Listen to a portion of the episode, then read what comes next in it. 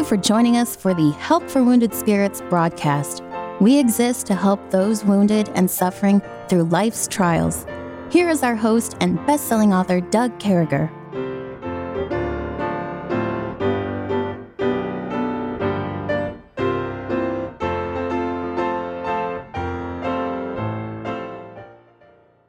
Great to be back with you, folks. We certainly hope this finds you well and serving God. And with me from North Carolina is Kevin. Good morning, Kevin.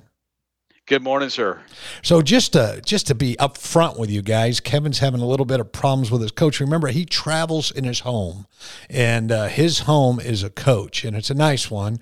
But you know, as you have mechanical things, I, am here to tell you that every once in a while, when you're driving down the road with your house, your house just doesn't like that. And uh, mm-hmm. so, as you think about it, pray with Kevin about that. I think he's got it all figured out and zeroed in on what needs to be done. Probably by the time you hear this, it'll be done. But pray for Kevin anyway, and that no other things will come along. And uh, uh, we we certainly hope that uh, quickly he'll get this fixed. We're in the book of John. We we've been talking about the life of Christ, and uh, everybody Everybody alive should know the life of Christ. Whether you're a Christian or not, you should study this. I used to have an old pastor friend of mine named Daryl Wood from Columbia, South Carolina, a dear brother of mine, Palmetto Baptist Church. And he used to say, Brother Doug, you know, we all need to put ourselves looking at that cross at some point in our lives. I'll never forget that. And then he had another saying that we all need to consider missions. Look what Christ did for us. And he used to always talk about what Christ meant to him. He's with Christ right now. Uh, but that was a great blessing to me. So we find ourselves just doing exactly that. We want to learn more about Christ. We want to infuse Christ in a biblical spiritual IV automatically in our veins, circulating through our spiritual bodies. We want more Christ, less world. And uh, that's all I can say. And speaking about less world, brother Kevin, I was I was watching the president along with that senator from Pennsylvania trying to do a press conference.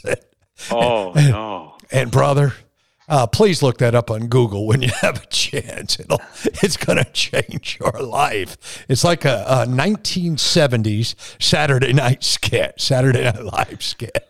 It was bad, man. I, I had I pinched myself to make sure I wasn't sleeping. Yeah, they couldn't find words. Uh, they couldn't conjugate verbs. And uh, the senator from Pennsylvania was wearing a hoodie about four sizes too big. And that guy's got a head about the size of the, the winning watermelon in the Idaho State Fair. I mean, it's just, there's something not right about that head, man. Yeah.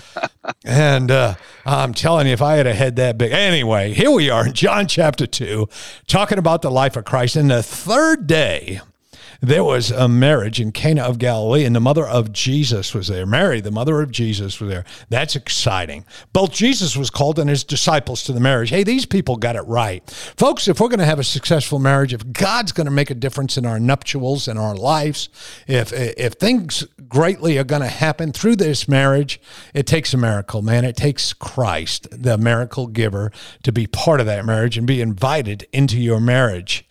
And uh, again, there in verse 2, and both Jesus was called and his disciples to the marriage. And when they wanted wine, the mother of Jesus saith unto him, They have no wine.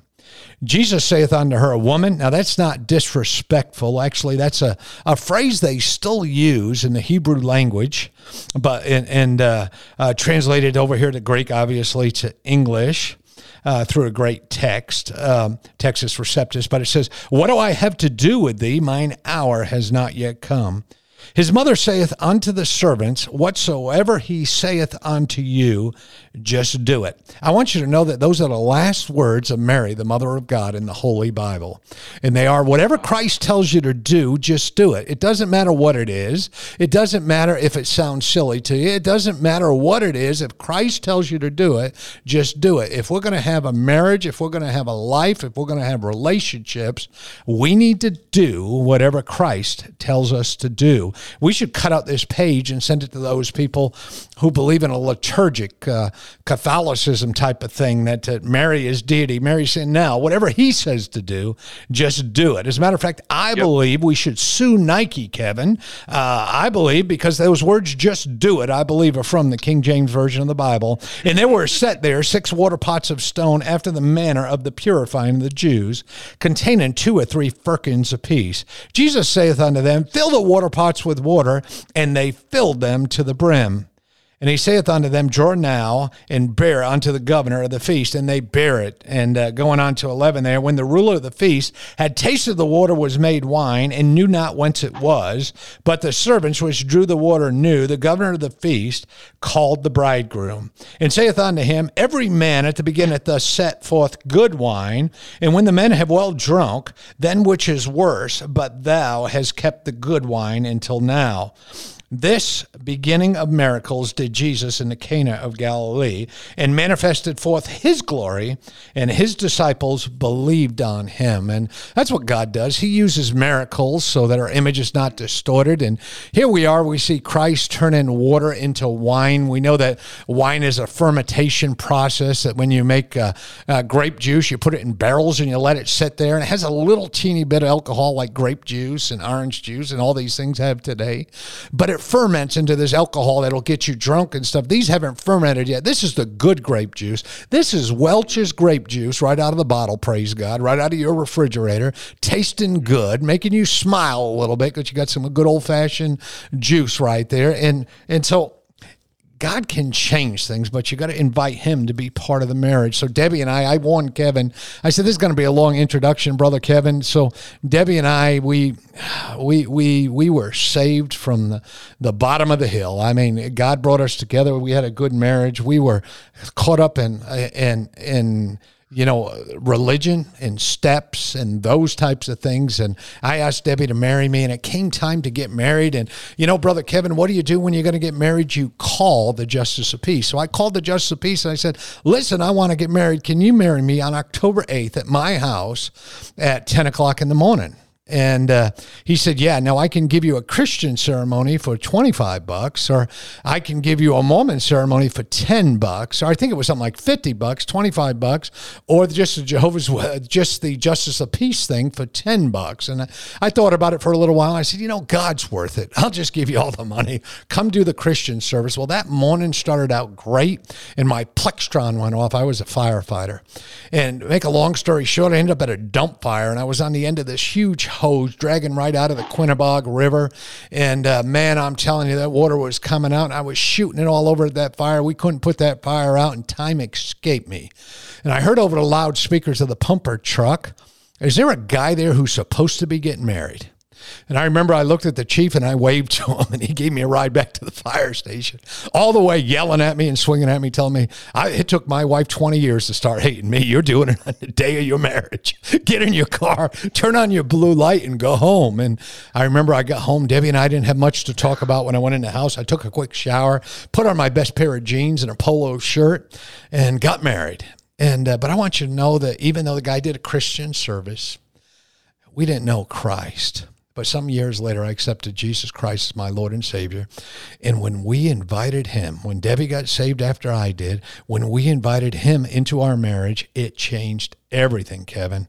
So having Christ at your marriage is pretty important. Yes, sir. Wow. And what a. Uh... what an illustration there. that is crazy. Um, you know, when our Lord showed up at this marriage, he certainly did number one sanctify the institution because you know if he was being invited to something that was not righteous he wouldn't go. But you know jesus our, our lord did like to participate in social yeah. invitations. He was given an invitation to some meals and one of them even was a pharisee. Um, one of them was a bunch of publicans. And so um, you know he went to these things. He tried to oblige people and certainly the idea of a marriage was very precious to him and he uh, went. You know why wouldn't it be precious to him? Because he was on earth looking for a bride. He was searching.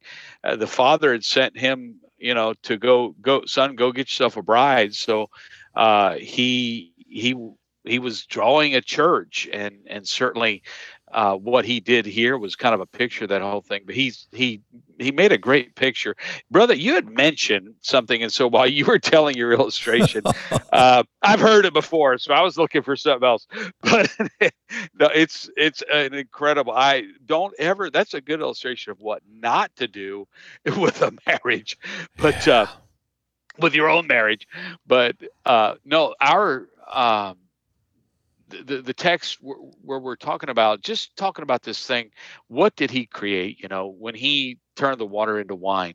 And i just you know i just want to point out brother you touched on it um, uh, uh, the wine that was in the scriptures w- w- there sometimes it was obviously alcoholic beverage and it was strongly warned against there's other times where it was it was like uh, wine that that was being encouraged. And so, what was the difference here? You know, why would God use this blanket thing? And I just want to say, a good analogy or a, a, good parallel is our use of cider. So there's hard cider and then there's just cider. Hold on to that for a minute, brother. Folks, we'll be right back and we'll be talking about hard cider and regular cider. Hang on.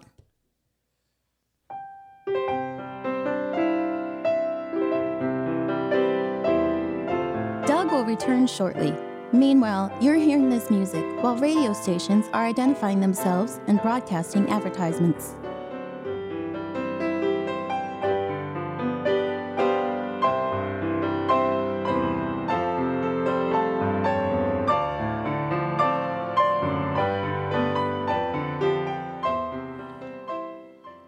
I want you to know that if you're hearing thunder behind me, it's actually thunder rolling. So back to Kevin, he's telling us about cider and hard cider, dear brother. Cider, yeah. So there's no nothing wrong with having cider in, inside of you, but um, you know, hard cider is alcoholic cider. So, you know, cider is a generic term. And so wine in the Bible is a generic fruit of the vine. In fact, there's a scripture that says, um, as the this is Isaiah 65 8. Thus saith the Lord, as the new wine is found in the cluster, and one saith, Destroy it not, for a blessing is in it. So I will do for my servant's sake that I may not destroy them all.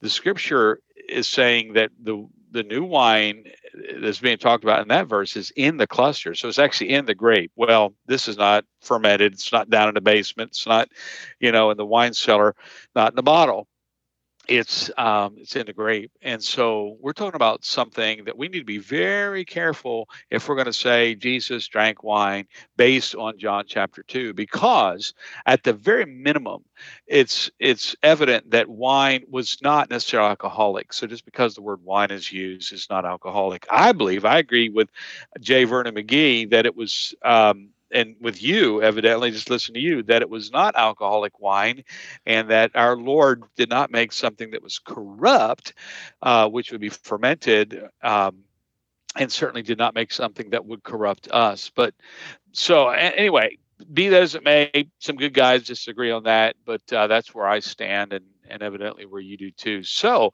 uh, brother, I agree with what you're saying on the uh, on the idea that he showed up at a wedding and it was a wonderful thing. And um, I was going to point out too that in the verses you just read, this this account shows that things go bad you know, we have a trauma ministry, and this trauma ministry is when things go really bad. But, you know, bad is a spectrum. And so if you now by the way, this is this is bad. I mean, this is a serious faux pas at a wedding. The wedding feast lasted a week, evidently back then, and a week uh, you're running out of wine and you know the beverage this is this is a serious thing and so uh, evidently people were indulging in it. It's a very dry climate over there, and it just got drunk all up. So, what was the big problem? The problem was that that they didn't know where to go get more, and so Mary wisely said, "Listen to my son. My son's got the answer. Whatever he says, I don't know what the answer is. Just do it." And so like you said, Doug, whatever your problem is, whether it's big or small, number one, whatever Jesus says, do it. Inject obedience into the equation. If you're lacking in the area of obedience, in other words, if you're not doing whatsoever Jesus said, you can't expect the miracle that God intends to take place to take place. And um, and I was going to say one more thing before I hand it back to you, Doug, is that um, this was a small thing compared to some of the stuff. I, I was just speaking to someone on the phone. I called tech support for my rig, trying to get my slide in to slide in. Or my slide out to slide in. And on tech support, I talked to someone who was very traumatized in their life because of a narcissistic abuse situation. So invited to camp and just tried to make a you know a path of of restoration for her but that's serious stuff and i'm sure she has nightmares and and you know all the kind of stuff that you get but when you go through something that's accumulating trauma in your life, it bumps you up against those upper limits of of stress where a small problem can suddenly become big because you're you know your bump you, are bumping uh, near the top every day all day. Your fight or flight is engaged your adrenals everything is in in hypervigilance. And so if someone's here listening to this, you've been through the junk, you know you're hurting and lack of wine uh, uh, you can i've seen people doug i've seen them melt down at a birthday party and hide in a closet at their own birthday for the remainder of, of the of the party and not come out because one little thing went wrong well, is it possible sometimes those little things that melt a person down are because they're already bumping up against accumulating trauma? And I think we need to be uh, understanding when possible and try to help get the person out of the closet by understanding what's going on. Tell me, tell me your story. Yeah, and that's so good. And and just there's so much to get out of uh, John chapter two here in in this first public miracle. We uh, scholars believe obviously that uh, Jesus had healed Peter's mother-in-law uh, by this time, but here's this public miracle, and it involves all these people at this marriage ceremony. Which a marriage ceremony in 2023 is not that big of a deal, sadly. But I want you to know that it's something that we should step into. It should be the biggest deal ever because it's a picture of Christ's relationship with the church.